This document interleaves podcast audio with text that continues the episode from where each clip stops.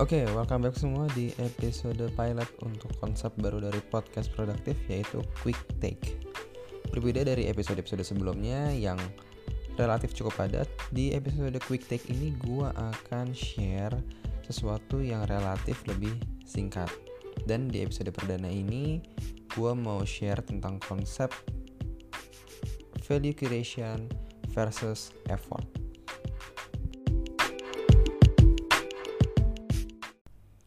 Jadi langsung aja ya, kalau teman-teman lihat di cover art pada podcast kali ini, maka uh, bukan sebuah gambar tapi sebuah grafik. Nah, gue sarankan untuk teman-teman cek dulu sebentar, karena grafik inilah yang akan gue bahas pada podcast kali ini. Nah, jadi di podcast ini gue akan membahas tentang korelasi antara waktu dan usaha yang kita lakukan terhadap kualitas aktivitas yang kita lakukan, serta bagaimana value yang dihasilkan dari kombinasi keduanya. Jadi begini penjelasannya. Pada bagian sumbu horizontal, di situ gue tulis terdapat waktu dan usaha atau bisa dikatakan dalam tanda kutip ini adalah pengorbanan atau cost yang kita keluarkan. Sedangkan pada sumbu vertikal adalah kualitas akhir dari pekerjaan yang kita lakukan. Dan bila diperhatikan, ada garis kurva yang semakin melandai di mana di situ gue tulis value yang merupakan nilai tambah untuk diri kita. Nah, perlu diingat uh, value di sini bukanlah nilai tambah untuk aktivitas tersebut aja, melainkan nilai tambah untuk keseluruhan pekerjaan dan kehidupan kita. Nah, di episode ke-6, uh, episode sebelumnya gue sempat mention mengenai good is better than perfect. Ya, grafik ini adalah representasi visual dari apa itu good enough.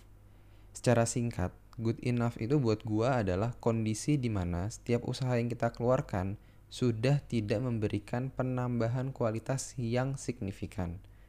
Maka pada area good enough inilah kita sebaiknya mempertimbangkan nih untuk tidak melanjutkan pekerjaan tersebut.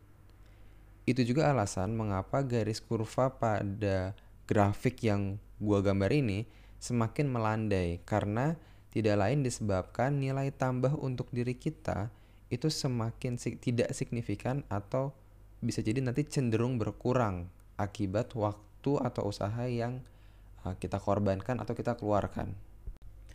Jadi supaya kebayang, uh, gua kasih contoh ya. Misalkan teman-teman diminta untuk membuat sebuah laporan yang katakanlah dalam format Excel misalnya. Asumsikan data-data penting yang harus kalian lengkapi atau kalian berikan itu sudah diinput.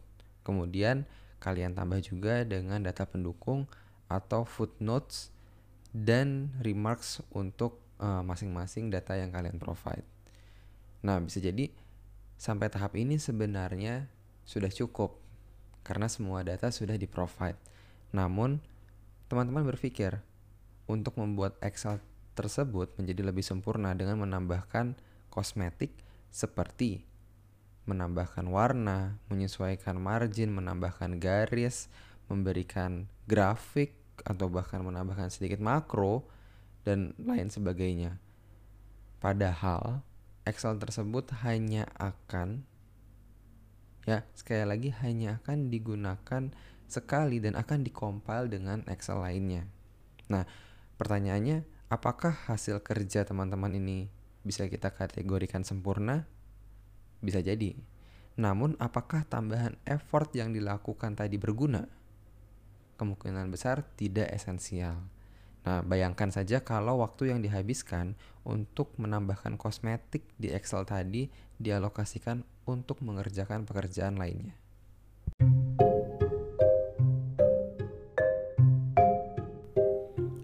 Jadi kesimpulan yang bisa diambil dari konsep yang baru gue share ada beberapa menurut gue. Pertama, penting untuk mengetahui ekspektasi dan tujuan dari aktivitas yang kita lakukan sehingga jelas kapan suatu pekerjaan itu masuk ke dalam kriteria good enough. Yang kedua, berusahalah untuk melihat value added itu dari seluruh aktivitas yang kita lakukan. Atau dengan kata lain gini, jangan menghabiskan waktu terlalu lama untuk menyempurnakan satu saja pekerjaan. Padahal kita bisa mengalokasikan waktu tersebut untuk menyelesaikan dua atau tiga aktivitas lainnya. Ingat, good is better than perfect. Ketiga, bila aktivitas yang kita lakukan adalah inti dari pekerjaan kita, alias ini sangat penting dan harus sempurna, maka evaluasilah aktivitas lain yang bisa kita tunda atau kita kurangi. Nah, Sekali lagi yang perlu kita ingat, hanya ada 24 jam dalam hidup kita dan waktu adalah sumber daya yang sangat terbatas. Oh iya, tambahan juga jangan lupa uh, kita mencatat di to-do list atau di dalam kalender sehingga kita punya visibilitas yang jelas yang ini akan mempermudah alokasi waktu dan prioritas kita. So, itu aja yang bisa gue share di podcast kali ini. Semoga bisa berguna untuk teman-teman. See you di podcast selanjutnya.